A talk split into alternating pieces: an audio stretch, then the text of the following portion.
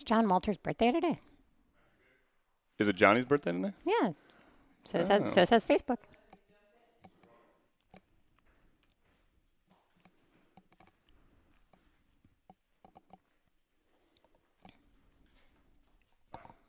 Bye, KB. Good to see you.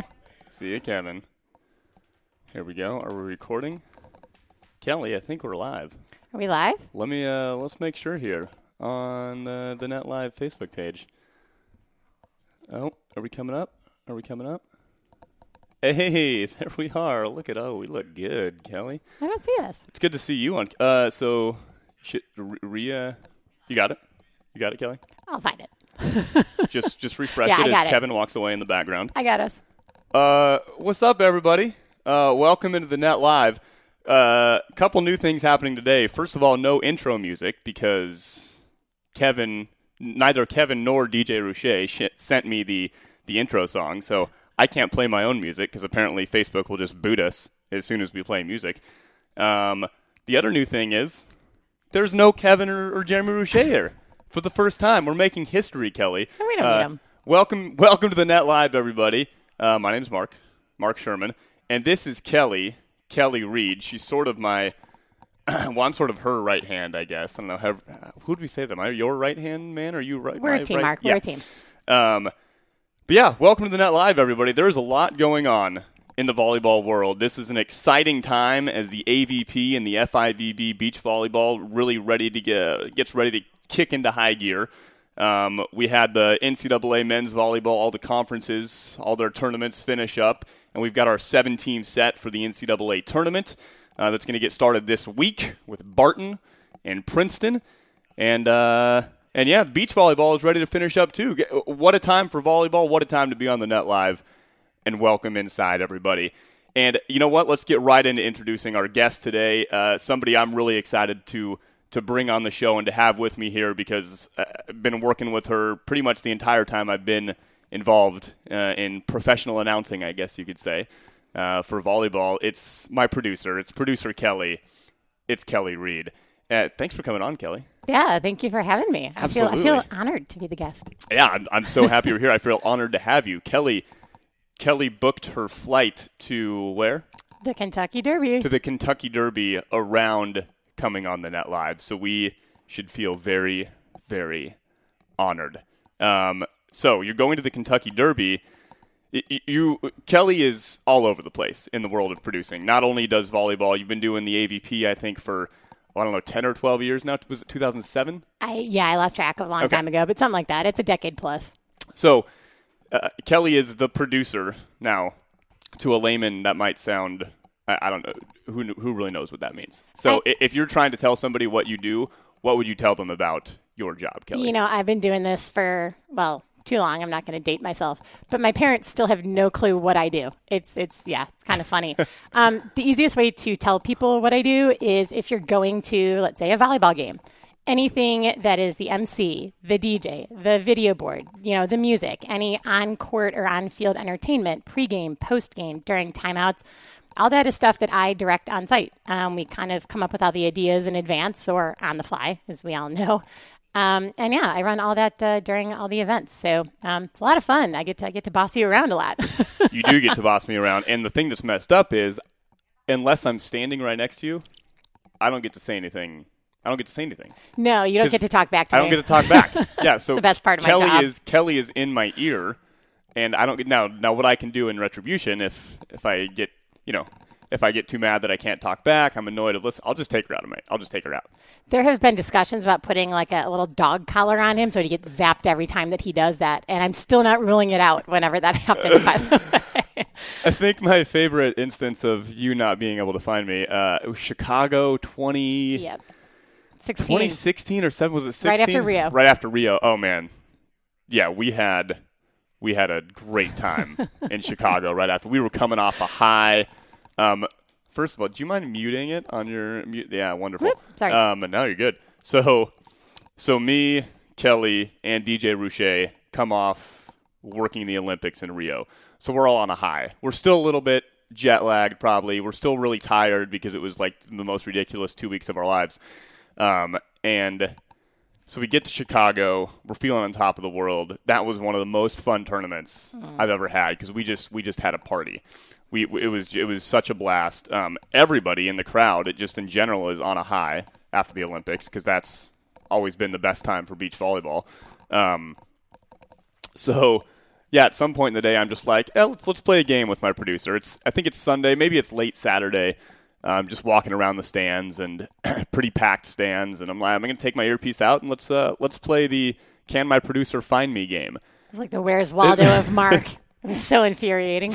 and and that we had things planned during timeouts too. Like I, I had things I needed to say during timeouts. Yeah, I don't And- think you cared too much at that no, point. no, but I was I was like, I know what I'm going to say. Let's see how much Kelly trusts me. Um, well, I guess she's going to have to trust me. We'll see if she plays the things on the video boards that we had planned that I'm going to lead into. And I, I think I proved something to you in that point, right, Kelly? Like, didn't you maybe feel a little more comfortable? Like you, you knew I was knew what I was doing. Yeah, I knew exactly what you were doing. I never really worry about you. It's it's you know, and I probably shouldn't tell you that enough. But um, no, I don't really worry. It's kind of fun because that's the great thing about the beach tournaments that we do. We do whatever you know. You know, we kind of fly by the seat of our pants and have fun. But that's one of those moments I wanted to put a dog collar on you for sure. yeah, first of many. So okay, so you do AVP, you do Kentucky Derby.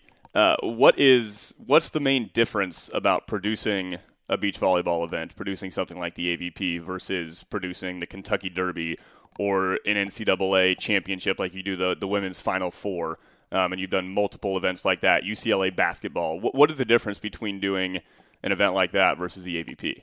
Oh, well, just beach volleyball in general, you're you're not scripted to a minute by minute box of things that you have to do. Um, that's the beauty of why I love working with volleyball so much is because I get that you know flexibility to do whatever I want to do.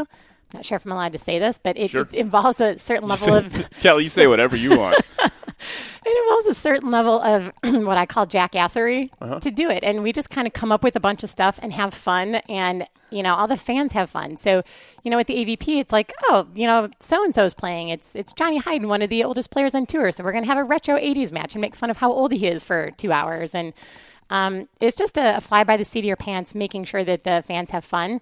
So it's a lot different when you're at something that's a little bit more stricter, um, that like basketball or football, where you have certain marks you have to hit, certain times. You can't be standing up and dancing during the entire event because that's just not the culture. Yeah, being at a at a basketball game, and so I work. Um, you actually got me into UCLA basketball and it, it- being the in arena host, and everything, like you said, works on this schedule. You have a production meeting an hour and a half before the game. Here's what we're going to do pregame at this point, at this point, at this point. Literally, like the rundown. You know, 16 minutes and 30 seconds before tip off, then 16 minutes before tip off. There's something scheduled all the way through, and you hit that schedule because there's sponsors you need to make happy. Um, and, and it's just such a tight window. You want to keep the fans entertained all the time. Um, and it's like a two to two and a half hour thing.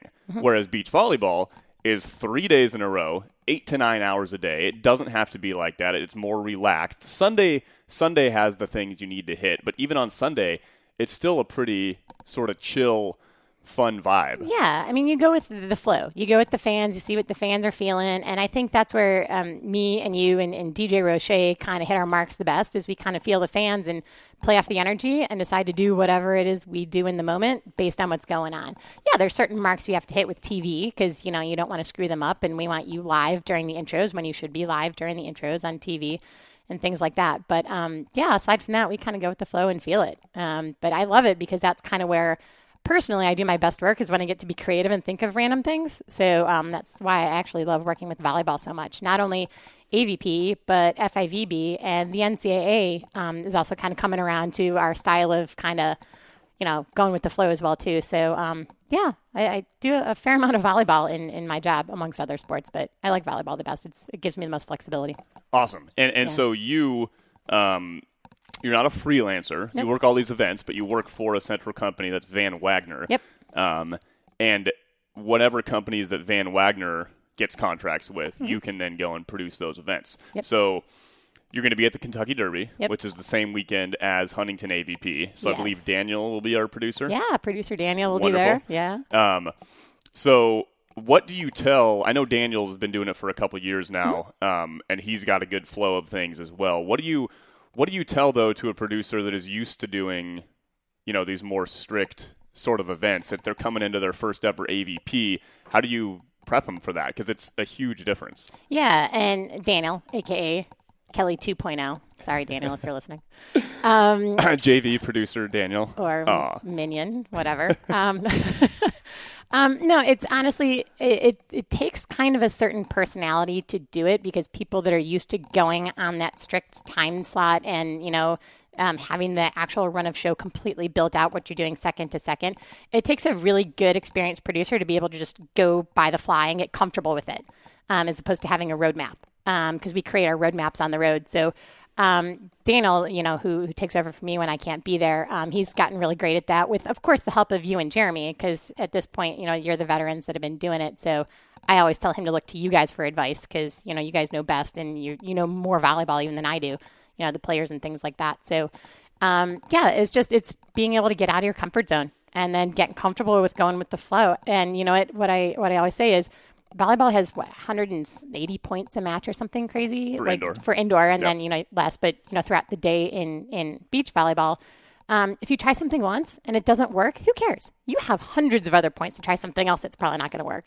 But Mm. when you hit your mark and you find something that does it's actually pretty cool. And you know that's where you get that that little buzz that little satisfaction of ooh that was kind of cool. Yeah, absolutely. so yeah i mean it, it just takes somebody being able to be comfortable and you know calling calling their flow and doing what they feel comfortable doing and being confident so. What was it like at your first beach volleyball tournament? First of all, do you remember what your feast, first beach? Oh boy, I've never asked you this question. Now I'm really excited for the answer. Oh, okay. Well, I feel like enough time has passed where I'm okay with this. Oh boy, we all Um, we all have our first time stories, Kelly. Easy. Um, no, my first tournament, I think it was, I can't remember if it was 06 or 07. I think it was 07 in Santa Barbara.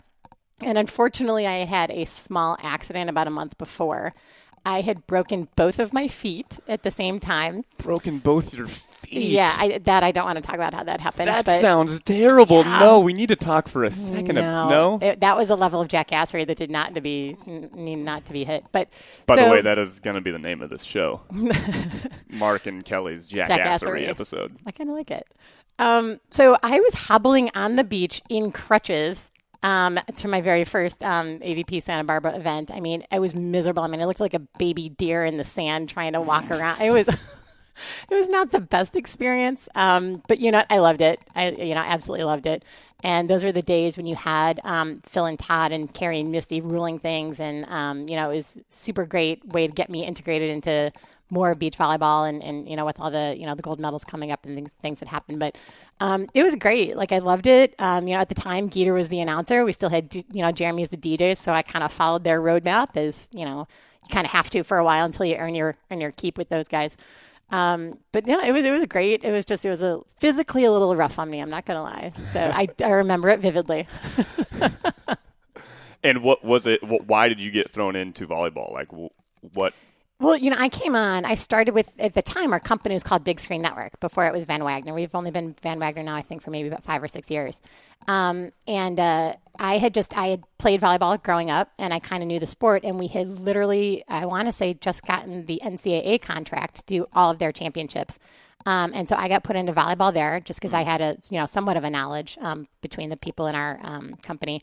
And then um, there was actually two guys doing the AVP before me. Um, and then one of them had left the company, um, and one of them had uh, moved cross country.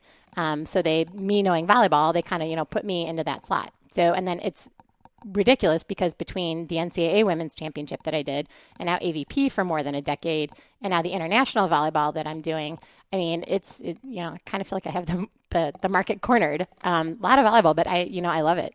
I love it. Okay, so Yeah. talk about having the market cornered in a lot of volleyball. Now, your uh, your first Olympic Games was Rio, correct? Was that the 1st time? No, no, no. No, I did Vancouver, You but did Van- um, okay. with Vancouver, I did um, uh, short track speed skating and figure skating. Oh, And I was the heard sh- director. I've heard short track is It was insane. really fun. It was. yeah. Ins- I mean, it's it's crazy because it's so fast, and that was the time we had Apollo Anton Ohno, um, and I mean, it was super exciting. So every other day we had short track, uh, um, speed skating, and then figure skating. So you get totally different vibes from from the um, different events. But Yeah. um, that was super cool. And I was a director at that point. I wasn't a venue producer. Um, but yeah, so I was in Vancouver for those. That was my first Olympic Games, and then Rio was my um, second.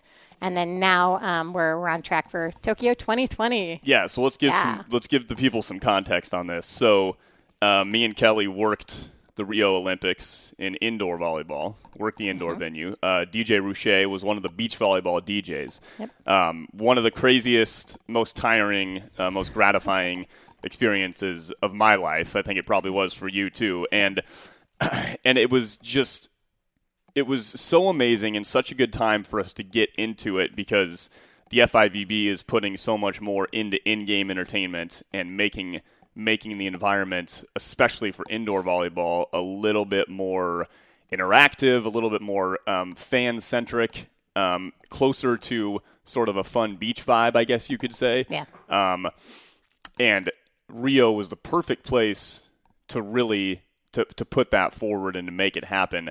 And I feel so lucky and blessed to have been been able to be involved in that and the timing to have been right, had the right connections to make it happen.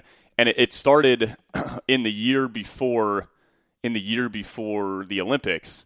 Um, I I went through DJ Rouche um, to to get a hold of oh, who did I get a hold of? It was a few different connections that sort of made it happen.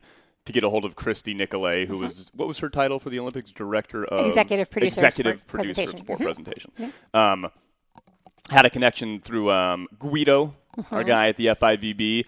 Uh, what an incredible time! The, the two months before the Olympics, they flew us out to Porec, Croatia, for the five star, um, the beach major in Porec, to sort of meet everybody and all the minds that were going to be working the Olympics. Uh, we sort of collaborated there, and, and talk talk talk to me a little bit about that Olympic experience for you, Kelly, and how it all came together. That particular Olympics was a professional and personal game changer for me. And the, the story behind it is Guido well knows is I was not slated to be doing indoor volleyball at all. Um, I was slated to be doing beach volleyball. Um, and it was six weeks before the Olympics started um, when they uh, moved me over to indoor. Um, so it was it was kind of by chance that we all came together and ended up being in the same venues for what we did. Um, and you know they just had a vision of uh, bringing volleyball is is to like a, an interactive, engaging, energetic atmosphere as opposed to like no knock on tennis, but a tennis match where you're kind of quiet and you're applauding the points and you're sitting and watching as opposed to being actively engaged. And that rests, I would say, 99% on sport presentation.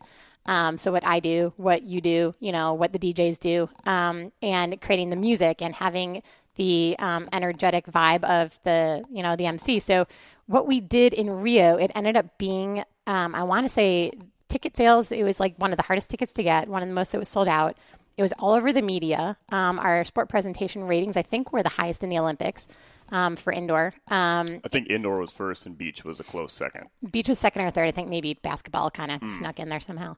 Um, but um, yeah, it was the success of Rio has kind of jumped to you know everywhere because there's things that we did in Rio that we're now sneaking into the AVP and sneaking into the NCAA and trying to implement there. And whether it's the style of music that's played now between points at, at NCAA uh, championships, um, we're doing that now, which wasn't a thing until two or three years ago. Um, and the ever popular Monster Block, which is now taking over the world.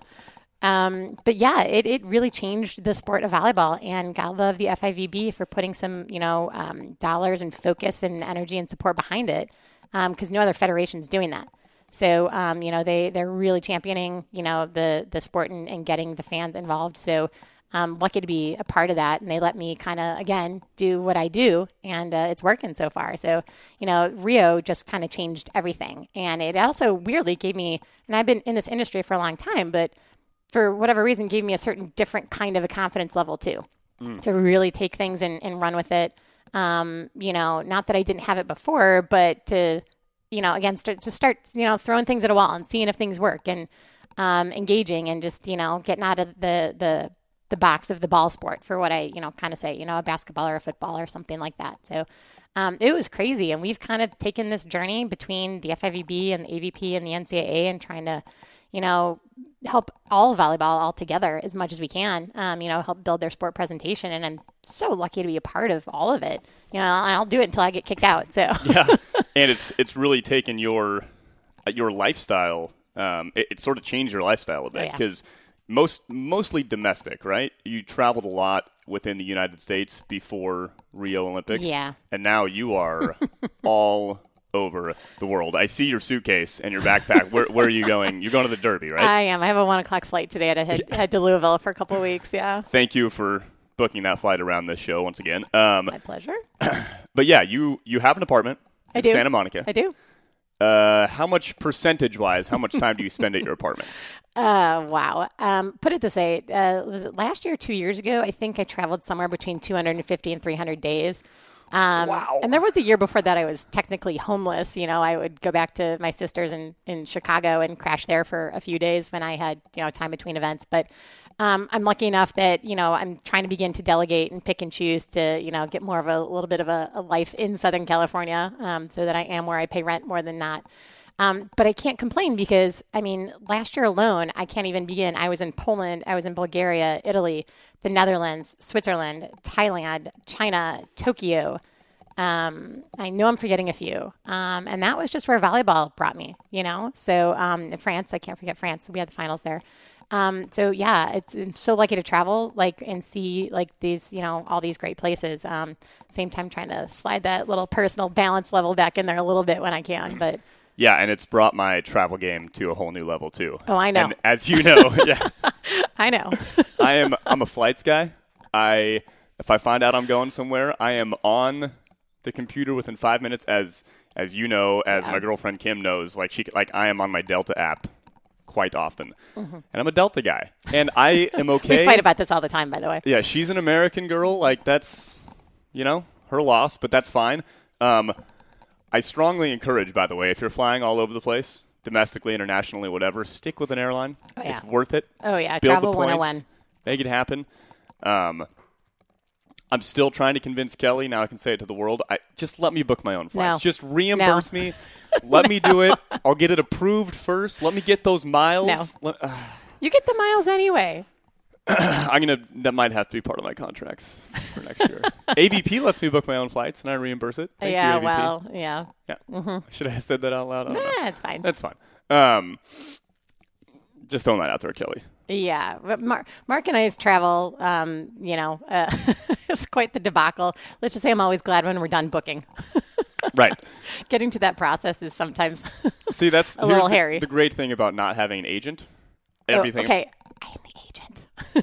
I mean, you're sort of my through person. Yeah. You could. You know what? If you want to be my agent, For a I'll- fee? I'll- Do I get a I'll- fee? if you find me more gigs, I'll give you ten percent. All right. Sure. I mean, I don't think Van Wagner would allow me to do that, but Oh, okay. right. Okay. See, Let's, that's let's talk after the after the net live is done. That's why I'm telling you, Kelly, because I know you'll find me the gigs anyway, and I won't legally be able to pay you. So Oh, there you go. I'll buy you dinner. Um, Finder's fee. yeah. I want to book my own flights. Um, so you, um, now with the FIVB, um, let, let's let's talk a little bit more about the AVP. Yeah. Oh, Diff- I'm so excited that it's starting Yeah, again. So excited. Um, you're going to be at Huntington. So the Derby is on a Saturday, on I believe on Star Wars Day, on May the fourth. It is May the 4th be with you. Uh-huh. It is first Saturday in May. Uh-huh. Um, so, yes, we have the Kentucky Derby. You'll be here, but you're flying in. Are you red eyeing? Oh, no, no, no, no, No. no. no. Um, well, I may as well be. Uh, so, as per usual, I take my 6 a.m. flight from Louisville direct into Santa Ana, and I go straight to the beach at Huntington and, and check out what producer Daniel's been doing there for two days without me. And By the way, producer Daniel now is watching live on. Facebook. Hello, Hi, producer Minion. Daniel. well, you got a couple hellos too. Oh, Laura Day says hello. Maddie Bishop, uh, Chris Myers, Rob Sparrow. Rob, Yeah. Rob. Oh, hey there. Yeah. Hi, everybody. Um, all right, so you're flying in on Sunday morning uh, to Huntington. You'll be in Austin with us Yeah. this year as well, right? Mm-hmm. You'll be. I think you'll be at most of them. Sometimes there's there's FIVB conflicts. Oh, Daniel says hi back. Um, what, what's on tap for the? I, I don't really know either. What what do we got for, uh, Oh, for AVP? We this year? got some good stuff. So, this is the time of year. this is great. We actually were talking about this last night. This is this, This is pretty funny. Um, so this is the time of year where we are now buying all of our promotional materials and um, you know things that we can use to um, uh, elevate our level of jackassery wherever possible on the sand. Jackassery. And um, Three times. yeah, so um, it works though. It, the word fits. It does. It's Yeah. fantastic. So, Um, yeah, so we now I've been trying to buy all the promotional materials, as, so you know, and we're just looking at just the, some of the, the stupid things that we can buy just to have fun. And I don't want to give it all if away. you could see Kelly's Amazon basket. Okay, so first of all, thank you to my sister because I do kind of, um, you know, uh, use her Amazon Prime account. So thank you, Kathy. Um, but there's always one time a year where all of a sudden there's this huge order of things like rubber chickens and inflatable chairs. And I mean, you know, um, you know, human-sized beer pong. And she's like, "Oh, AVP time again, huh?" I'm like, "Yes, please don't judge." the Um, conversations that we have, like we're professionals, right? These are professional conversations. Like, what do you think about the bubble balls? Did you get the rubber chickens? I really think we could use the hula hoops for it. It's just, there are definitely days where I said I sometimes I feel dumber having had these conversations for a professional job that I have, but um, at the same time, it's so much fun. And um, you know, we've we've been trying to, especially this weekend in Huntington, even though I won't be there on Saturday, um, trying to figure out what to do um, for the Kentucky Derby. Um, last year we had the Kentucky Derby, Right. where we put people in inflatable chicken suits and ran around the court. Um, and we're trying to figure out what to do this year. I wonder if we could take some suggestions if anybody's got them. We, we've we've thought of maybe the Kentucky Derby, where uh, we do something with ducks. We're not really sure what that is yet. yeah, me and uh, my girlfriend Kim went on a little weekend adventure to Lake Arrowhead, and uh, I could not believe it. We're we're driving around to Lake Gregory, which is I don't know, a 15 minute drive from Arrowhead, um, and we just see a sign for the Duck Derby, and the sign says that it's today, like Saturday, April 20th, I think it was, the day that we're there. Um, and we're like, oh my gosh. So we stop at a coffee shop, we get coffee, we ask them about the Duck Derby. And this is a really small town up near Lake Arrowhead, like super homey, everybody knows everybody type of thing. And the girl who serves us the coffee is like, oh my gosh, the Duck Derby. Every year it's to raise money for our 4th of July fireworks show. Um, you can buy a duck. You can you can purchase a duck. If they win, you win a prize. It's at like one o'clock. This is twelve fifteen p.m. So we're like, oh my gosh, perfect timing. Also, why is it called the Duck Derby and not the Kentucky Derby? So anyway, we get we get to the Kentucky Derby, as we've now renamed it. Um, we thought they were real ducks. We were really confused. I, I really wanted them to bet ten on duck number ten for me. all the ducks were sold out. There were 4,000 ducks, which is when we realized, okay, they're not real ducks. They're great they're little were, rubber though. duckies. it is so ridiculous. It, it's they dump 4,000 ducks onto this little like slip and slide course that leads from about 20 feet away from the lake, uh, you know, swerving down into the lake, and then the ducks float towards the finish line. It's hilarious. So that gave us the idea of, all right, we had the Kentucky Derby last year. Maybe we can do the Kentucky Derby. We got, we got to figure something out. We do. I, I do have a lot of rubber chickens being flown in, so I mean, there's that Can, Gluck, can Kentucky Derby version oh? 2.0. potentially. I don't know. I kind of see those chickens flying into the stands somehow. Um, I don't know. We need some ideas. If anybody has c- any creative ideas, we're, we're definitely up for uh, up for that. So, um, but yeah, I mean, those are the kinds of things. I don't know. We just kind of figure out on the fly, and you know, kind of kind of funny. But yeah, we need Yeah. some ideas for that, for sure. What are what is something you remember from oh the late 2000s of AVP days? It's a little bit different than it is now. Wow. Um, I gotta think back that far. Um, you know what I mean? It was a whole different era of volleyball, to be honest with you. Um, you know, the the players had a different mentality. Um, I think you know, um, it was you know, I think the draws were much bigger, so there was just a lot more, um, you know, a lot more personalities and, and people come in everywhere. Um, you know, you had the buzz of the Olympics. You know, you had the the Beijing Beast, and you know, you had the double gold medals. So I mean, that in itself was just kind of a crazy time for for beach volleyball. Um, but you know, it, I was also a lot younger. I think I may have lost a few years of my life back in those days.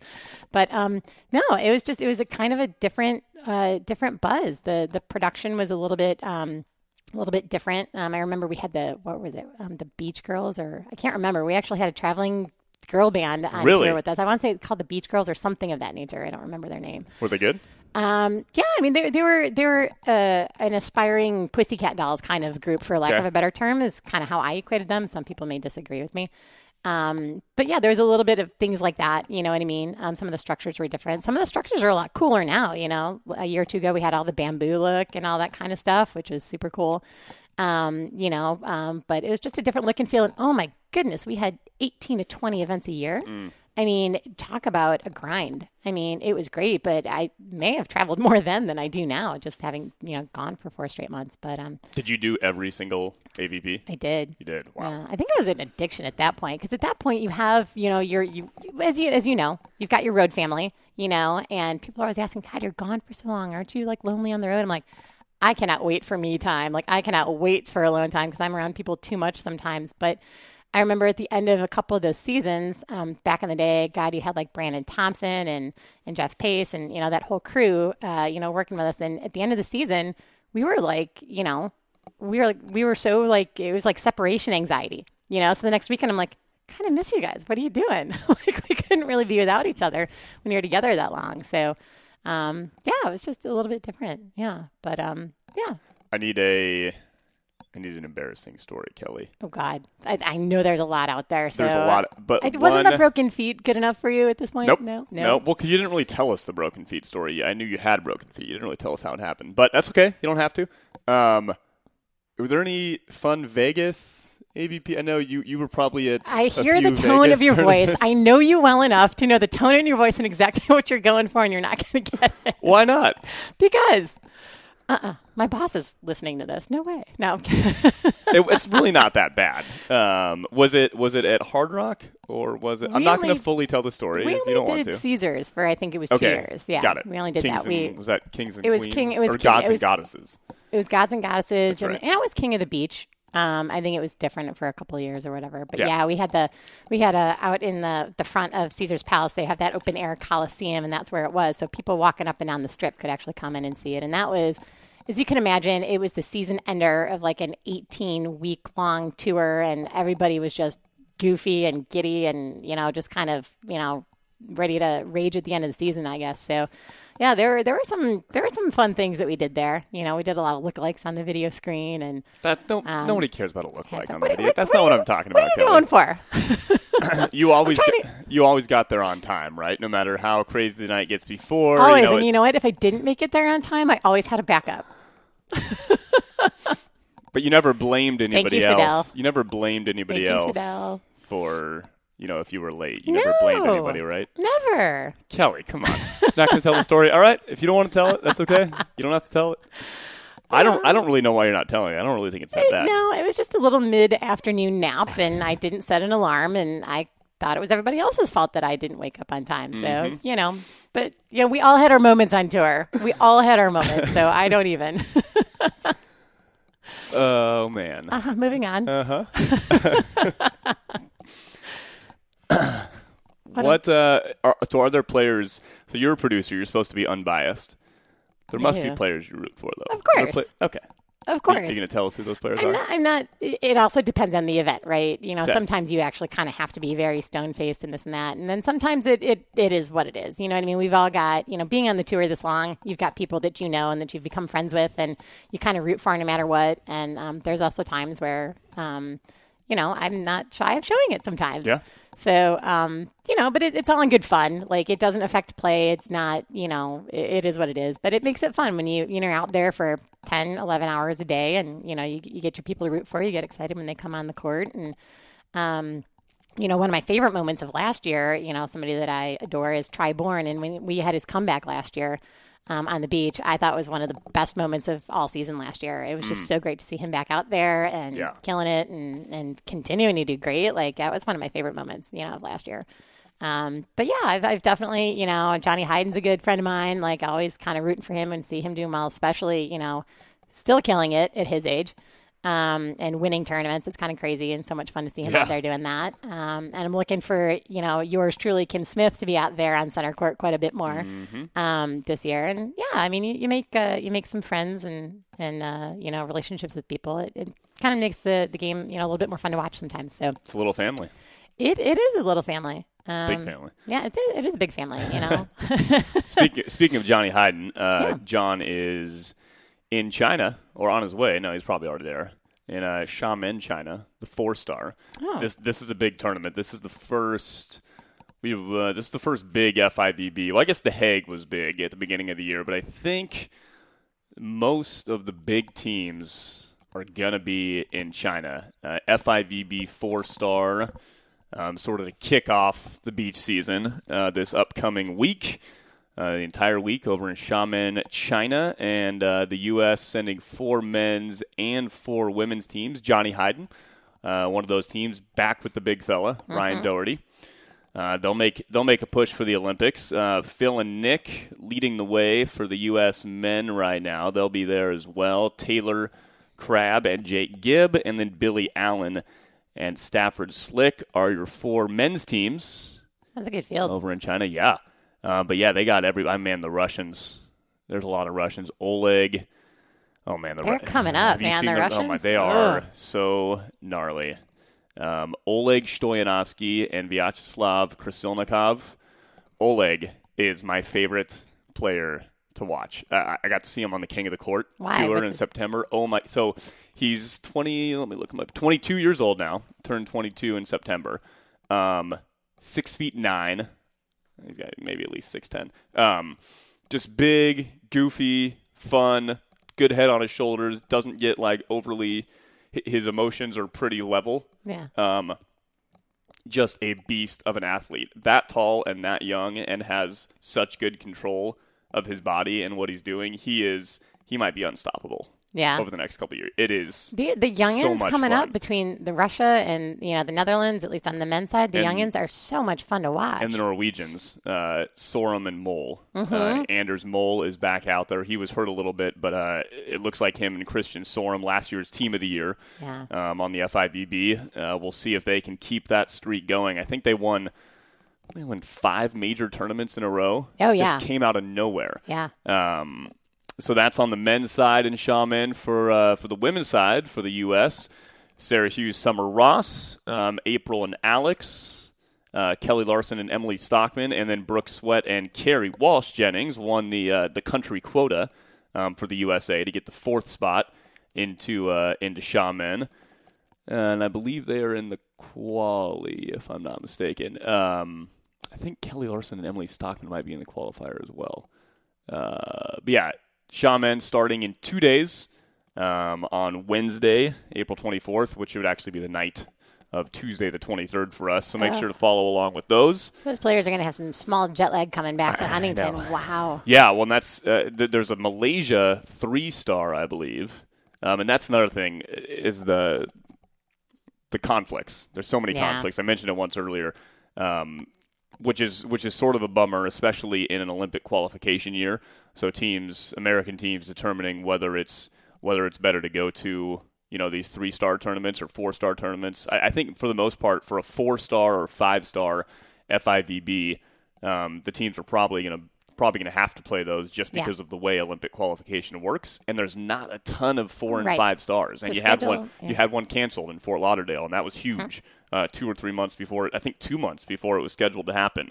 Um, the first Yeah. five star was yeah, the canceled. schedule the schedule between all the volleyballs. Um, God, it, it would be great if we, you know, everybody could do everything all the time. Yeah. You know, what I mean, they would get absolutely no rest. But um, yeah, I mean, with with the amount of four and five stars, it's yeah, they're going to be having to go to. It's going to be a tough field in every one of those too. Yes. because everybody's going to be at them. So it's it's going to be a grueling year. Yeah, and it is the three star in Malaysia and Kuala Lumpur the same weekend as the Huntington Beach Open.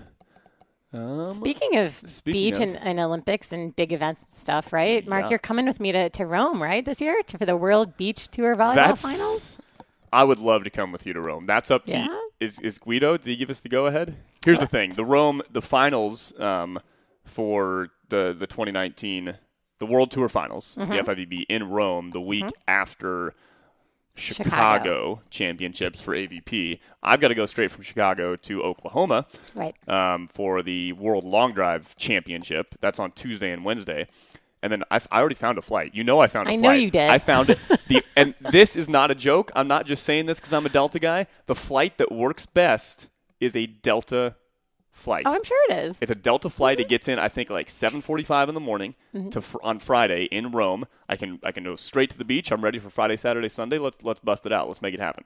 Mm-hmm. I'm ready. I'm ready to sign the contract. I'm ready to book the flight. Let's do it, Kelly. Let's load up on the flight. Gonna be in Rome. But yes, yeah, I have I have a feeling we're all to be meeting up in Rome. Yeah. Yeah, we're gonna we're gonna do some uh, tooling around Rome for uh, for a week or so. Can't wait. Yeah. Uh, if you're just joining us, uh, this is the Net Live, everybody. Um, that is correct. I am not Kevin Barnett. And I am not Jeremy Roach. I am Mark Schuerman. And I am Kelly Reed. Kelly is uh, my producer, and I got to say, I know it's I'm just sucking up to you now, but thank you for all the opportunities you provided me. Kelly, uh, I worked with Kelly when I started on the AVP in 2015. You and Jeremy really showed me the ropes. Um, can't thank you enough for that. And then Kelly got me on board with UCLA, brought me into the NCAA to work a few few different championships with them. Um, and I love that we can talk business and and be friends at the same time. Uh, we've had to negotiate with each other, and sometimes those conversations aren't the most fun, but we do it with sort of a smile. Oh, there's, then, a, there's a definite work husband work wife relationship yeah. there for sure. Some days I want to strangle you like a weed, and others yep. I you know you know adore you to death. So you know, you know, it works. You've told me multiple times how much more you like my girlfriend than you like me, and I totally get it, and that's, that's fine. Fair. You're, you're fair. dating up, and that's a good thing. Everybody's told me that, yeah. um, so thank you for that. Um, but yeah, so thank you for all the opportunities you provided me. Yeah, um, well, you know, thanks for making me look good. At least when you're not taking your, your piece out or you know trying to find where's Waldo at certain events. It's it's lovely. It's a balance. It's a balance. Yeah. But yeah, you you uh, as my pep talks go, and you know my lingo. You don't suck at what you do, so Thank that's you. why I keep you around. P- appreciate that. Thank you for that. Some people some people disagree. Um. Well, it's ten forty three. What do you want to talk about? We got college volleyball weekly coming up. Um, for uh, for those um, for those that are ready for college volleyball weekly, I've got Jay and Rob. I'm ready to call them in about ten minutes. I haven't heard from Vinny. Um, Vinny, who's big time now, was on the uh, NCAA selection show, so maybe he's maybe he's not taking our taking our texts, and I, I I don't think he responded to Kevin Barnett either. So Vinny, I'm going to call you in ten minutes. I don't know if you're going to answer or not, but you're going to get a phone call. Um, let's uh, let's talk about that NCAA bracket that was announced yesterday on the selection show. Seven teams in the NCAA uh, men's volleyball championships. There are five conferences, so the winners of each of the five conferences, plus two at-large teams. Uh, let's take a look at the winners of the conferences first. Uh, over in the Conference Carolinas, it was the one team versus the two team. These guys were were at the top the whole time. Both just had two losses in conference, entering the championship at 14 and 2. And it was Barton over King, 17-15 in the third. So Barton College into the tournament. And uh, their first match will be up against the EIVA winners, Princeton. My guy Sam Shweisky, the head coach over at Princeton, taking down Penn State 15 13 in the third, or in the third. Oh, I'm on beach volleyball. I think I said in the third for Conference Carolinas. In the fifth, apparently they play five sets in indoor volleyball. It's your first, this is your first rodeo, yeah. Mark. It's fine. Yeah. Um, 15 13 in the fifth. And I was just talking to Sam um, about 30 minutes before we started the show. Uh, super stoked, but he was like immediately focused because they got to play Barton. They got to play Barton like right now. Um, it was the first five set final since 2002 Really? in the EIVA.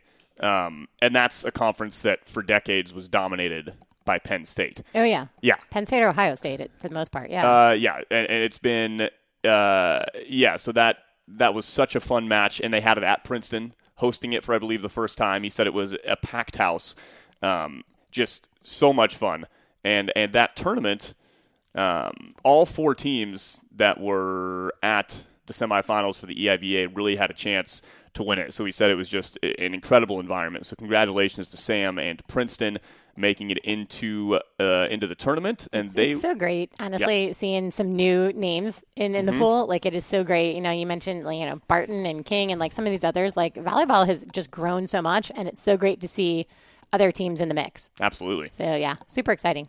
Good Yeah. luck, everybody. In the MIVA conference, Lewis took down Loyola um, three to nothing. So the Lewis Flyers are into uh, the tournament, and their first match will be against the second place team from the MPSF USC, which lost to Pepperdine uh, in straight sets in the championship on Saturday night at Pepperdine.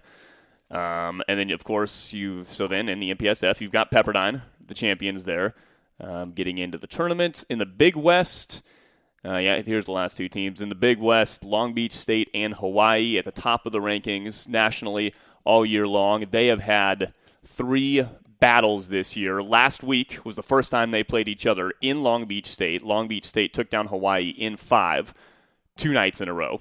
And then in the Big West Championship in Honolulu, um, Hawaii, uh, 15 to eight in the fifth. So where where are the finals being played? Something I should The finals, the finals will be in Long Beach State. So here's how the bracket So- works. It's yeah. a little bit funky. So there are seven teams in there. The pigtail match, I guess you could call it, is Barton and Princeton, hosted by Barton. So Barton and Princeton, the winner of that moves into the quarterfinals, and there's like two quarterfinal matches. Pepperdine versus the winner of Barton Princeton, and then USC versus Lewis, which means waiting in the semifinals are the top two seeded teams. Hawaii seated at number one, and then Long Beach State seated at number two. So mm-hmm. Hawaii gets the winner of USC Lewis. Long Beach State gets the winner of Pepperdine versus Barton slash Princeton. Got it. Yeah, so Barton Princeton would actually have to play two more matches than Long Beach State and Hawaii if they make it all the way. It's an interesting sort of setup. So Princeton versus Barton, winner gets Pep. That winner plays Long Beach State. USC versus Lewis, winner plays Hawaii in the semifinals, and the and the uh, the semis and the finals will be at Long Beach. And so each State. one of the like the prelims, uh, you know, not the semifinals or whatever, they're played at the um, the highest seeds home You know home court, the or are those check- predetermined? Again, things I should know, but I really should know this. Um, let me see here. So yeah, Princeton Barton playing at Barton. Um, I know the semis and the finals are I'll be at all at Long Beach. Beach State. I'm trying to see if USC Lewis. I don't know if USC hosts that, or if I can find out right now.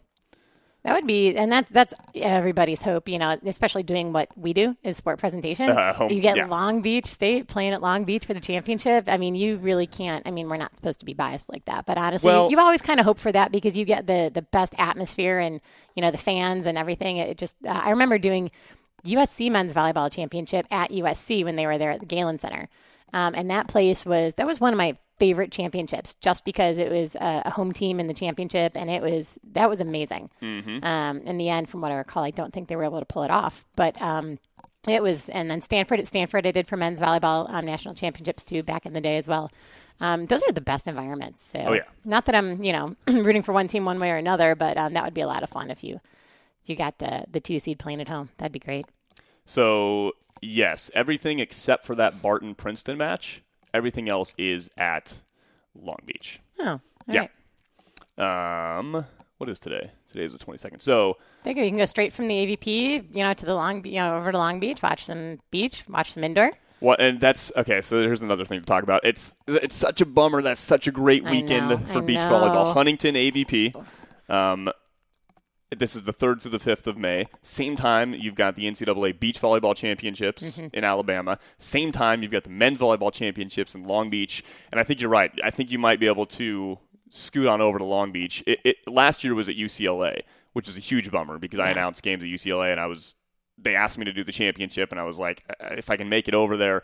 But then I think it was at 4 p.m., so Yeah. there was no way I can make it over there for the champ. Um, but uh, man, I wish those were on different weekends. What are you going to do? I know it would be it would be great, you know, more more volleyball for everybody. Um, Yep. But you know, these schedules a lot of times are set so far in advance, um, you know, that it, it's rough. Um, you know, based on availability and weekends and buildings and schedules. I mean, it's such a much more complicated process than anybody realizes, and I think a lot of people, you know, can kind of you know complain and put their two cents in, but there's really a lot that goes into figuring out schedules and, and why and where and and you know the reasoning behind stuff, but. You know, sometimes it works out. Sometimes, you know, you get a lot of volleyball in one weekend. Yep. You know, Um, so yeah, looking at the locations and the dates of the NCAA tournament, the opening round match, uh, Princeton at Barton this Thursday, April 25th, and then everything else is at Long Beach State starting on Tuesday, the 30th. On Tuesday the 30th, you've got USC, Lewis, and Pepperdine, um, and then on Thursday. Thursday the second. Thursday the second, you've got Long Beach State versus the winner of Pep versus Barton Princeton, um, which will be on Tuesday. Yeah, we, we've, we've got a, you know some people on our thread here Yeah. that know a little bit more about this than Good. we do. I figured, and we're about to have three guys that know a lot more about it than we do. So, Yeah. oh, there they are. Hasek, thanks. Quarterfinals. All yeah, we should have looked at this. I know. A we- while yeah. ago, yeah. Uh huh. Uh huh. Justin Um, Chang, Jay, thank I'll, you. I'll be calling you in three minutes, Jay. Um, Sorry, guys. I'll be I'll be uh you know uh, looking at the, the horses and the and the ponies at uh, Churchill this weekend, and unfortunately not be able to watch a, lot of volleyball until Now, when until you- Cinco de Mayo. When you fly out on Sunday morning, do you are you taking American or are you flying a private jet from the Derby the Derby pad? Don't I wish it, it is a sight though. I will have to say, after for those of you that have not been to the Kentucky Derby, a it should be a bucket lister for all. Um, but b the second that that the the most exciting two minutes in in sports finishes. Within 20 minutes, because Churchill is so close to the airport, you just see a slew of private jets flying and flying and flying. I mean, it's kind of crazy. Um, unfortunately, I will not be on one of those. Um, I Have you ever be, been on one of those? I have once. I was Really? lucky enough. Yes. Story time. Go. Um, no, it was honestly, it was just our, our company, you know, jet. It was a, you know, our schedules kind of aligned from our Christmas party. I had to go from a Christmas party back to New York, and so was, you know, um, the uh, Van Oh, the- Wagner jet. And Oh, this sorry, this is not Kentucky Derby. This is no, Christmas not time. Kentucky. Okay. This is yeah, this is Christmas time. So I was, you know, lucky enough to basically hitch a ride. From where to to- where? Uh, we were going from Raleigh uh, to New York. Raleigh to New York. Yeah. How, how long of a flight is that? That was like an hour and a half. So much fun. Yeah, I mean it was great. I mean it was fun. You know, I mean the chairs all kind of swivel around. You know, it's you know you have people coming and getting you whatever you need and your own kitchen and yeah, it was very cool, very cool. And I've heard thank that. you for that opportunity, by the way. I've heard that's actually close to uh, what coach flying used to be back in like the 60s and 70s. It was pretty chill. You could smoke a smoke cigarette. cigarette. You had a you know your big comfy chair. You got a nice meal. Oh yeah, not so different. much anymore. A little different. But I guess Mark, now that you fly Delta all the time, Yeah. you don't have to worry about sitting in the back with all the minions and everybody else in coach, right? that's why I am so. It, it makes a difference, Kelly. It does. It makes a It difference. Does. It yeah. does. It does. It's all good. But um, yeah. So um, yeah, and you know what? If if anybody's you know wants to take bets on the, the field of the, the horses or whatever, you know, I'm I'm on site there. I'm happy to place bets too. You know what I mean? It is legal in that particular sport. You're happy to place. I thought you were working the event, Kelly. Oh, don't get me wrong. When you're stuffed in a little box in the seventh floor, you know, and it's just you and the DJ with soundproof windows up there, you find stuff to entertain yourself. so, oh yeah, our, our scheme is literally because the Derby is actually people don't understand. It's either 12 or 13 races on the day, and the Derby is actually race number 11. So people don't Okay. understand there's racing all day, and All it's, day it's a long, whole big yeah. thing. Um, so what we'll do is we'll the minimum bet is two dollars. So on race one, Okay. we'll bet two dollars, and then for every race um, that you know uh, goes after that, we actually have to bet more than our last bet. So let's say the next bet you put in for a trifecta, and your bet ends up being four dollars and fifty cents. Well, race three, your minimum bet has to be four fifty. So by the time you get up to Derby, I mean your minimum bet's like you know 20, 30 bucks, whatever it is, depending on what you've done earlier in the day. So. We definitely find ways to keep ourselves um, occupied over a 13-hour racing day. Do you ever win? I have won once or twice. I mean, the most I won, it was, I think it was American Pharoah year, or maybe it was the year before that. I can't remember. Um, I ended up winning a couple hundred dollars on a bet. Nice. Um, it wasn't on the Derby race, but another one. And I, I think overall I'm down for sure. But, you know, who knows how to bet on horses? Like, I mean, you do it one time a year. So, Yeah. yeah, well, we'll see how I fare this year. I'll, I'll either come back, um, you know, happier or, or poor. We'll see. You'll, you'll find out on Sunday at Huntington. What time's your flight, Kelly? Uh, my flight's at one, so I actually need to, you know, be calling my Uber and uh, probably getting on the road here. You can call your Uber while you're on the show. Yeah. Go ahead. All right, here we go. We're pretty chill here. We're sort of, you know, we're like a beach volleyball tournament. We're very, uh, do what you got to do. I like it. Should, Even we, should we get show. some rubber chickens on the show? Yeah, I'm calling. I've got Jay on the line now. I'm gonna let me get Robbie Aspero on the line as well. Uh, Robbie, I am now calling you. I've got Jay on hold. This is my first time doing this multi-call thing, so I'm excited. I think it's gonna work out. It'd be good to talk to Rob. I haven't seen Rob since last summer. Robbie is on the phone. Let me merge these. Oh, they're merged. There it is. Now let me try to call Vinny. I don't know if Vinny's going to answer. I haven't. Uh, we haven't been able to get a hold of Vinny. Again, he might still be on a high from his uh, from his television appearance yesterday on the uh, NCAA selection. So, so I don't know if. That's big time. I don't know if Vinny's joining us or not. Vinny, he's here. Wonderful. Uh, you know what? We've got all three guys on right now. Do you want to stay on while we start College Volleyball Weekly, Kelly? Uh, you know, what? I'll stay on for two, three minutes to say hi, and then I'm gonna hightail it to uh, the airport. You get out of here when you need to get out of here. Um, Jay, Rob, Vinny, are you there? Hey, Yeah. how's it going? Oh, Oh, yeah, I'm, I'm still the, I'm, I'm still resonating in the glory that is Vinny Lopes on the uh, internet stream. Wonderful. Big time, big time, Vinny.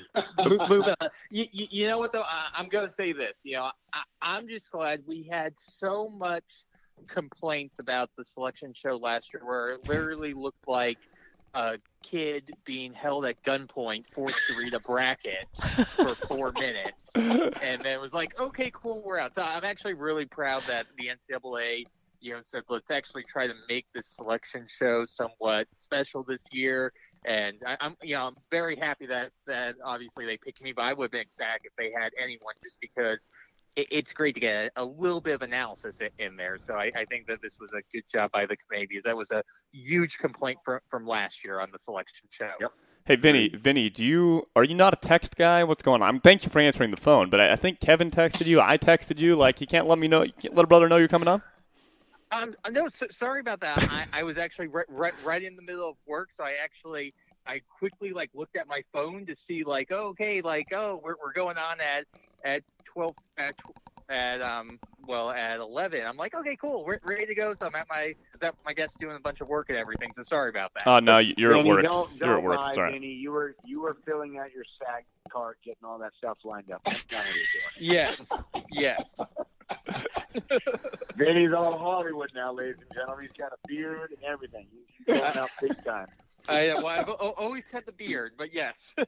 Ge- all right, gentlemen. Uh, no, no I, I, I will say the greatest thing was when Kevin's like, "So they're paying you for this?" I'm like, "Money? Oh, I was supposed to ask for that." So yeah. stop. Wait, wait, stop doing. fee? Yeah, stop doing things for free in the volleyball world, everybody. Yeah, and, unless you're on the net live. You just pissed off every employer you ever yeah. had, Mark. Guys, uh, first of all, do you all, if you don't know Kelly Reed. Kelly Reed's joining us. I know Rob knows Kelly. Do you know? Do you know Jay or Vinny? Kelly? Probably not. No, I don't. I think I've met either of you guys. The, she, Kelly is my producer. Um, if you guys, I don't know if you guys have been listening to the show up to this point. Um, but uh, I was taking over the show today from Kevin and Jeremy, so I brought on my producer because I feel like it was about time she got on the show. It's actually weird that you're running the show and I'm not. I'm very uncomfortable here. um, guys, so we have got uh, we our five conference championships um, and what a, championship weekend it was. F- uh, three of the conference championship games went to a fifth set. Two of them were straight set victories. Um, and let's uh, let me let me talk to Robbie first. Rob, uh, what a weekend, man! Oh, no kidding, huh? You knew that something special was going to come about in the Stan Sheriff Center. I mean, I I got to give huge props to the Hawaii fans for showing up because that place was rocking. I'm watching the stream online, and you could just feel the energy and the excitement just of, of fans watching incredible volleyball. Um, but beyond that, you knew the weekend was going to be huge because from the previous weekend, these two teams faced off in Long Beach. And believe it or not, the difference in points on both nights on the victories was only three points in combined points. So that this match, these two matchups were so intense that you knew that something special is going to happen, which it did on on both nights. Just phenomenal play, and you know, I'll have to highlight two of the players, Rado Parapunov and Stijn Van Tilburg, who literally went error free on both nights this last weekend. So it was intense to see the performance they had. hey, Hey, Mark, you're not on mute, by the way, so we can hear everything you're saying in the yeah. background. Wait, really? Yeah. Oh, hilarious! I think I was on mute too. Hold on. You know, I'm on mute on my sound soundboard. Maybe the Mevo is is still picking me up. That's probably what it was. Well, we're not on mute. Bye, Kelly. Everybody say bye to Kelly. bye, Kelly. We didn't bye, say anything Kelly. too bad. I'll see you in Chicago. Oh, that's hilarious. um, well, and now now I'm all distracted. Now I was talking to Kelly. I can't pretend like I was completely paying attention well, to everything you were saying, Rob. well, it just was a great showing in Hawaii uh, this last weekend because you know you had two excellent performances by both teams. I mean, each night, if you're just slap the same colors on both teams, you're going to see incredible volleyball being played no matter what. And there's some phenomenal rallies that just had intense bombs being hit, uh, phenomenal defensive plays. I mean, just extended rallies happening back and forth. But what caught my eye most about this weekend were the error-free performances on night one by Rado Parapunov, and then on the the, uh, the finals night when Stijn Van Tilburg, 25 kills, zero errors on 46 swings. That is insane against the number two team in the nation. How do you pull yeah. that off? when you when you when you look at those matches, the, there is a three-headed monster on each team. However, there is also a fourth-headed monster on each team. So you got on Hawaii, you got Rado, you got Stijn, and you got Colton Cowell. And on, on Long Beach State, you got Ensing, TJ, and Siegfried. Here's the other difference: they both have phenomenal setters with Joe Worsley and Josh Tuaniga. There are four players on those teams. Now, I'm not taking anything away from the middles. Pat Gasman is, is, arguably one of the best middles in the country. I'm not taking anything away from the liberos. They're all really good liberos. The ridiculousness is those teams are stacked top to bottom, but those four players on each team are going to be the ones that people have to watch for. If any of them are not having a good night, somebody else has got to pick up the slack, and that's where Colton has done a really nice job, and that's where Siegfried's done a really nice job. These programs uh, should be commended. They are definitely the two teams right now to beat. Uh, and they've got the players that on any given night can light somebody up. So it's going to be really fun to watch if those two teams even get to the finals. There's some really good yeah. matches coming up. I'm sure we're going to get to. Uh, that just to get to the finals is going to be a dogfight. Yeah, and let's talk about uh, the first match that'll be coming up this Thursday. You've got Barton, uh, Barton College, who took down King in five sets, uh, 17 15 in the fifth for the Conference Carolinas victory. And then Princeton at Princeton over Penn State in front of a packed house, 15 13 in the fifth. It will be Princeton and Barton in the first match of the NCAA tournament this Thursday. Vinny, who you taking for that one? Oh, that's gonna be a good one. You know, I, I'm personally leaning towards Barton, Barton right here, but I think that this is going to be a fantastic match. I, you know, talking about two things I want to point out with, with this match. One is I want to commend the um, selection committee for putting the integrity of the bracket ahead of yeah. finances because there yeah. could have been a very good likelihood that they could have said, you know what, USC Pepperdine, you guys are really close. We can bust you guys there. We're going to save some money. We're going to have you guys play. Winner is going to be the number three seed.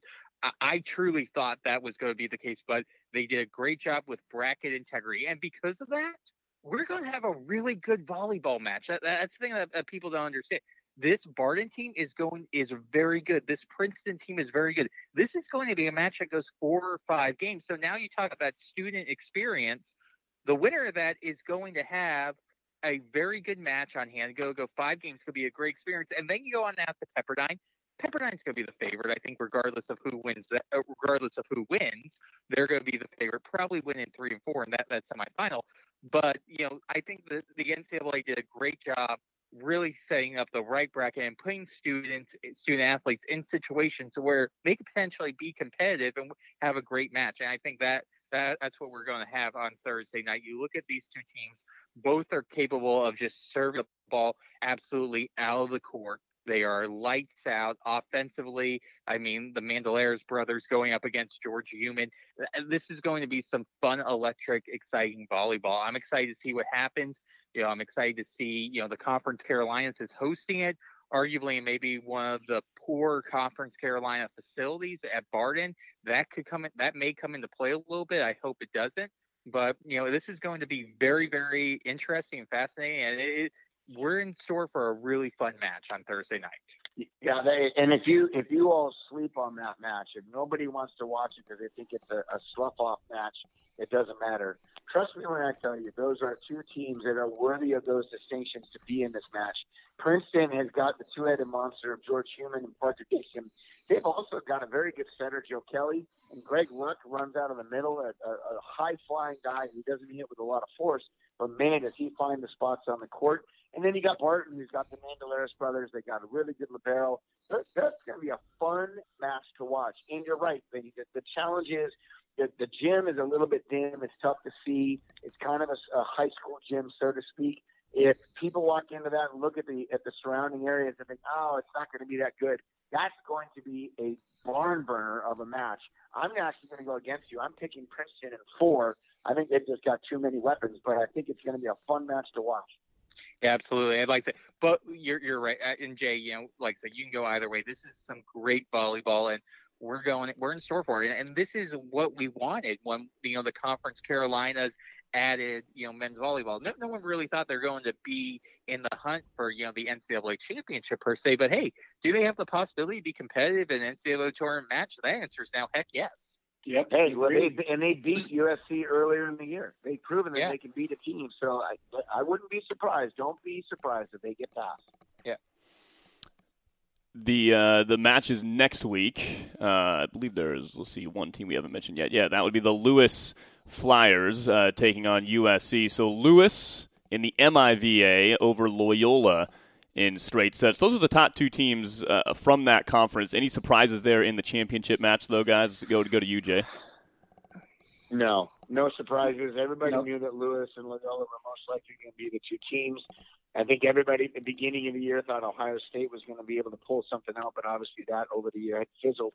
I'm I'm I'm not going to lie to you. I think Lewis is going to pull the upset over USC. I think Yeah. they're a really good team. They got a great outside hitter in Coenen. They got a giant middle blocker in Kyle uh, Mitchum. Uh, and they've got a great setter, Yoshimoto. They're going to be a team that's going to cause fits for USC. Um, and I expect that match to be a lot of fun to watch too.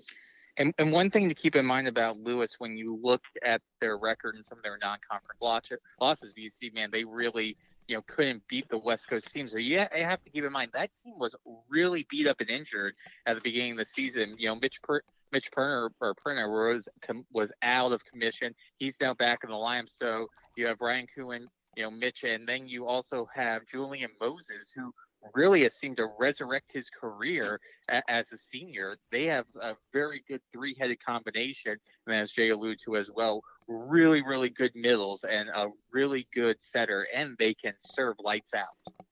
You know, I'll just I'll add that you know on the USC side, since we've been talking about Lewis, you know, I'll have to give props to their sophomore setter Chris Hall, who's really stepped up and taken the mantle and run that floor really well.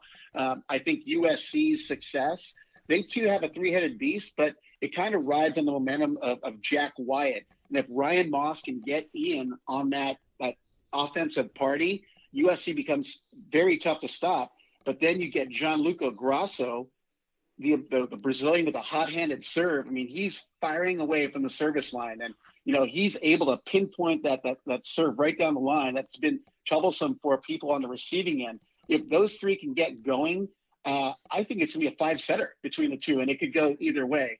And Yeah. um, you know, it's it's one of those things like you didn't expect USC to really come up that strong through the season, but man, they were unranked at the beginning of the season. They moved up to like 12, and here they are in the top five. So Yeah, that- they're in a, they're trending point. upward, and it's going to be scary to see what they come out with because you know all these guys. This is the last show, and for Jack Wyatt with a storyline behind him, taking the break from volleyball, coming back, you know he's going to be playing with extra heart that night. So uh, he's Yeah. going to want to make something magical happen for USC. Well, and, and keep in mind, no, no. Oh, sorry, re- re- really quick, Jay. So keep in mind, though, no one expected this from USC even in the middle of the season. I remember on, on the net live, I think it was SK. Yo, hey, can, can USC make a run here? We're all like, eh, maybe next decade. yeah, no, that's very true, Vinny. And, and and here's the other thing, you know, I- you know, Lu- USC is one of those teams that kind of has some entitlement to it. You know, the the, the big name program, they've, they've got the chip on their shoulder, so to speak. They're going to walk in and kind of feel this sense of entitlement. I, I'm telling you right now, Lewis is one of those teams. They absolutely want the biggest team on the other side of the net because they thrive off of beating big teams. And Lewis is a team that is going to come in, and they, if they start shut down Rosso a little bit, or maybe White a little bit, there's going to be a little chatter through the net. Lewis is Lewis is a team that nobody wants to face right now. That is a hot team in my eyes, uh, and I think they're going to take USC down in this one. All right, so Yeah. looking at the semifinals, the winner of that USC Lewis match takes on Hawaii. The winner of Pepperdine versus Barton slash Princeton will take on Long Beach State. Is there any reason to believe that the finals won't be Hawaii Long Beach State? Hawaii's two losses this year, both coming to Long Beach State a week ago. Long Beach State's two losses coming one from Hawaii this past weekend, and that three set uh, three set one that was a little bit like whoa um, to USC just a few weeks ago. So, any reason to believe it won't be Hawaii and Long Beach in the final? I'll start with you, Rob. Uh, it's going to be Long Beach and Hawaii. I mean, they're playing at a level that's that's far beyond. And yes, they have a, Long Beach State had a stumble against USC early on, and people argue it's because in the smaller gym, but you know, Long Beach State is coming to play, and they've actually upped their level of play, changed their lineup with Ethan Siegfried, and that's definitely given them a little more offensive potency as well as defensive prowess on their side of the net. and they know what's at stake, and they're not going to want to lose this for the hometown crowd. And that place is all sold out. In fact, there are no tickets. Everyone's in a queue on a wait list waiting to get the, the tickets that the NCAA releases, hopefully this week. But you know, they're they're not going to let the hometown crowd down. That place is going to be jumping. And after what everyone saw in Hawaii this last weekend with 100 or 10,300 sell out again on Saturday night, this place is going to be jumping, and those guys are going to have the full energy. Hawaii will put up a fight. I, I mean, they have the potential upset, but it's going to be a small chance, I believe, based on what I've been seeing stat wise this season with uh, the higher seeded teams in the uh, um, AVCA polls this year uh, and their home records. You know, it, it's just hard to go against Long Beach at home because it's a home match. All right, Jay, what do you think? Uh, I don't think it's probable, but I think it's definitely possible. And you look at the winner of the Pepperdine uh, match, whoever going up against Long Beach State, and you look at the winner of Lewis USC going up against Hawaii. That, that I got to give Vinny props and the, and the NCAA selection committee props. They finally put teams in the right spots to create some kind of parity, and, I, and I'm I'm not saying that Long Beach or Hawaii isn't going to be in the finals and it's not going to be an epic battle for the ages, but don't be surprised if somebody else pulls an upset. Those are all worthy teams getting into the semis, and yep. all four of those teams on any given night can and, and, and could win. The the real challenge is going to be you know, Long Beach at home is going to be a tough one to beat. And Hawaii at Long Beach, we saw two weeks ago when they went five in both those matches that's going to be just an epic battle. And I just think both those teams, albeit head and shoulders above everybody else, I, I just I don't see it. I don't see it happening, but it's possible that one of those two teams could get upset. Yeah, and you, you know, once again, this is where the one game sample size comes into play. I, I think the official cliche sports term is a puncher's chance. You know, I, I think back to 2010, for instance, when we were all saying here, oh, it's going to be CSUN and um, and Stanford, and by we I mean me and my college dorm room. But um, you know, we're sitting there, you know, saying that, and then you know, I think uh, Penn State and Jay came on out and they beat CSUN in, in the semifinals, and you know, then Stanford went, went on to win that. You know, the other thing to keep in mind also as well, and I, you know, I always like to bring up the stats, but every year is different. I don't think we've seen a gap between number two and number one and the rest of the field. But keep in mind, there is a long layoff here. And since the NCAA tournament has expanded to six teams in 2014, a number two seed has never won a match. The Ooh, number three seed has always Ooh. beat the number two seed in that semifinal match. So uh, there, so it'd be interesting to see how these teams handle the time off and if that affects their offensive rhythm. Now, with that being said, both teams have hit 400 this season offensively. Last year, Long Beach State set the record for best offensive efficiency at 375, and these two teams have a have obliterated that NCAA record. So, ladies and gentlemen, Vinny Lopes the walking Google machine with that stat. That's yeah. huge. wow. Yeah. Guys, uh, I know you're going to talk about this next week, but I'm not going to be here, so I'm going to ask you now. Um, I need your picks. Got to make a pick. Who's your winner? First of all, who's your final? And uh, and who's your uh, who's your champion this year, Jay? Oh. we we can start with Vinny or Rob if you want. No, uh, uh, here it is. Ready? I'm going to say Long Beach, Hawaii at the finals, and I'm going I'm going with Hawaii winning it in Ooh. four. In four, okay. So the three matches they've played have all been in five and all been won by the home team. You're going the away team in four. All yep. right. Yep. Yep. I'm doing it. I'm going out on the limb. I made it by myself, so seems not rattle the tree too hard. and and uh, what, what's what makes you pick that? Why why are you thinking that, Jay? So I, I just I watch Hawaii play, and they are just so efficient. And there's a play online somewhere. I don't know where it is, but Joe Worsley is on a dead run to the six. He's almost to the end line, and as he's falling forward, not turning backward and setting, but falling forward to going away from the set, he jacked the back set to the four uh, to the outside hitter, and they get a kill. Unbelievable how crazy difficult that is. And this kid just makes those plays all of the time. I, I, I think Joe Worsley is my pick for Player of the Year. Uh, I've said that for a while now. He is an unbelievable leader on and off the court. Everybody in the country slept on that kid when they, they said they wanted him as a libero. I, when I was at Penn State, wanted him to be a setter, and unfortunately had somebody else in mind. Uh, but that It, kid, it- it probably turned out okay for you in the end, Jay. yeah, it worked out perfectly for me in the end.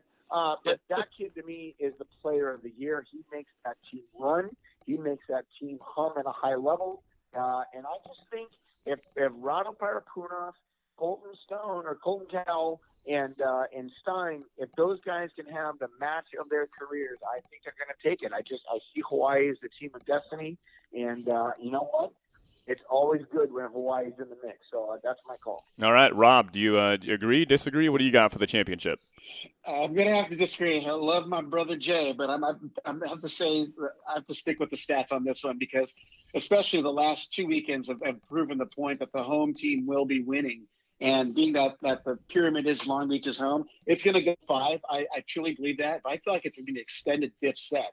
I'm almost gonna say like a 21-19 fifth, and it's gonna be Woo. an epic final because they they were just going you know blow for blow at each other uh, in each of the sets. And you, you know, for instance, on set uh, in the first set this last weekend, you thought Long Beach was going to be down and out. They're going to just roll over and give up that first set. They're down 24-19, and lo and behold, they get up to 24. So I, I feel that kind of battle is going to be pretty regular this week in each of the sets uh, with Long Beach and Hawaii in the final. So, uh, and I just want to agree with with Jay on on Joe Worsley. He has just done phenomenal things this year uh, you know, highlight reels are insane. You know, I, I was touting the a video I posted from the match in Long Beach. The view is going on quarter of a million views right now because of Wow. him stepping under the net on a ball that's passed outside the antenna, puts up a hittable ball. Parapunov swings away, gets a good swing, ball comes over the net. All the players are, are shuffling around at left front. The only person to set is Worsley at the right side, and he takes a swing off the block and gets the point. So Yep. Yep. he's he's he's he's totally a, a magic player on the court. All right, Yep. Vinny, let's go to the expert now. Vinny, coming off his appearance, what, It- what do we got? Yeah, it's going to be the rematch everyone is expecting. Can they avenge the loss? Barton versus USC in the championship. It all sets up there and also ends with the bracket. Uh, you know, it's no, no, I'm, I'm just kidding. I, I think uh, it- it's going to be. Hawaii ver- versus Long Beach State. I, I, literally, we are splitting hairs, picking a winner. It's going. I feel it's going to come down to who is able to turn their hand correctly on a block, so the block Yeah. doesn't get tooled and it goes down, and, and that's going to be the difference. I, I, if I had to pick one right now, I, I'm going to go towards Hawaii. I have about one percent confidence in, in that in that pick right now. Uh, it's just going to be some fantastic volleyball. Like I, I am, you know, these are the two best teams. I really, you know, just to kind of think about the season. You know, we were really talking about, you know, is there a team that can rise up to the level of Long Beach State? That was the question at the start of the year. Yes, we found that team in Hawaii. They proved that, and this is shaping up to be an epic, epic final. Now, I do want to say though, because everyone's talking about their National Player of the Year pick, I disagree with Joe Worsley. I would actually go to Micah Ma'a for everything that kid meant to UCLA, literally having to play, I think, every position but middle attacker this year. But that's a side conversation for another time. All right, Vinny, I like it. Uh, you're going to Hawaii on a controversial "did that touch the block or not?" call. Um, maybe maybe 34-32 in the fifth. Yeah. Um, I know. No, please. Yeah, it- I, I'm seriously. Here's the thing. I'm just hoping this doesn't end with like Alan Knipe running or Charlie Wade running out of challenges. There's like a clear block, and that's how the championship ends on like a missed call, but the other team doesn't have a challenge, so they can't challenge. And we're all You guys sitting a there like, BYU yeah, reference, huh? yeah. Yeah. A passive BYU reference. well, gentlemen, thanks so much uh, for coming on. Great discussion uh, about Oh, a. oh, wait, wait, oh wait, no, we want more. One important thing. Yeah, keep going. Can I throw it in there? Sure. Pete Hanson's retirement. Yeah. That was. Ah, uh, yes. I mean, we got to give props or props are due for sure. And I cannot thank all he's done for the sport of volleyball. Obviously, Ohio State University appreciates him, but he's just one of the upstanding individuals who's I've had a pleasure of working with over the time that I've been in coll- collegiate volleyball. Yeah. yeah. you know what? I gotta I gotta echo that. I I've had the pleasure of not only coaching against him but coaching with him on some USA junior teams over the years. You know, Pete has always been uh, a coach that has been uh, welcoming to new young coaches and asking questions and giving answers and, and being able to work alongside him and, and see how he does things and know uh, players that have played for him over the years. Uh, every single one of them have said nothing but great things about Pete and how much they've helped him. And I just, I, I could not be more stoked for a guy. And I'll tell you right now, he's going out on his own terms. And I know that everybody's saying, oh, you know, he doesn't, you know, he, he didn't have a good year, and why wouldn't he wait till after the year when he's hosted the first championship? Here, here's my take. And granted, I haven't talked to Pete yet. I'm actually going to give him a call later this week. But here's here's what I want you to think about for a second. First of all, Pete Hanson is the exact opposite of Al Scates. Al Scates went on a uh, a Dubai song tour where everybody got a chance to say thank you, and that and that's awesome in its own right. I, I, I get that part. Pete Hanson does not want accolades. He does not want that kind of fanfare. He likes to fly under the radar and just kind of fit in with the rest of the people. Second of all, they have a brand new facility that's going to be starting at the, at the women's season this year. His thought process is, why am I going to move all my stuff out of my office into another office and then have to move all of that stuff again out in another year. Why would I do that? That's not Pete's style. He wants to see the new era, the new era of Ohio State volleyball start with a new coach. Um, and that's a whole other discussion in its own right. But start with a whole new coach, whole new era, whole new building, and he can ride off into the sunset. He's going to be moving to Wyoming, and he's going to be fishing, he's going to be playing golf, and he's going to be relaxing with his wife. That's how Pete Hanson wants to do it, and I could not be more stoked for him. Yeah, and, and you know, going going off that, Jay, just kind of when you talk about the story of Pete Hanson, it is just crazy how you think he wound up getting that Ohio State job. This is a guy who literally started his college volleyball career at Kellogg Community College, being coached by Mick Haley, transfers to Ball State, leads Ball State to the NCAA tournament. Then he spends three years coaching at Wyoming, at the Wyoming women's volleyball program, and then goes on over to Ohio State and has done a masterful, masterful job with that program. And I do want to say, you know, everything that you guys are saying about Pete Hanson, I just want to echo, you know, from a media standpoint, one of the things that Pete was so good about is he always made himself available to the media. Yep. He was always willing to answer questions. And I can even talk about, you know, my time, you know, when I was covering Ball State, you know, uh, when I was young, you know, first year or two, and I would literally get so excited with some stories, you know, where it's like, oh my gosh, Ball State's making a libero change. I'm gonna call, you know, Pete Hanson because they're playing Ohio State on Thursday, get his reaction to this, and you know, and Pete would always, you know, answer the question, you know, how does this affect your your game plan strategy? And I, I'm sure afterwards he's like, what the hell, but he was always nice, always polite, you know, and, answering the, those questions. And that, that, was just Pete, you know. And so I, he's going to be, um, I, I don't want to say he's going to be missed because you know he's not dead, he's still around. But uh, you know, he's le- and he's left that program in in great position. I know there's o- always going to be some speculation on who gets it, but whoever comes on in, that program is in fantastic shape. And I really think this year is a blip on the radar in terms of yep. the success Ohio State's had. Nice. Thanks for bringing that up, Rob. And thanks. Was it Rob, I believe, who brought yeah. that up? Yeah.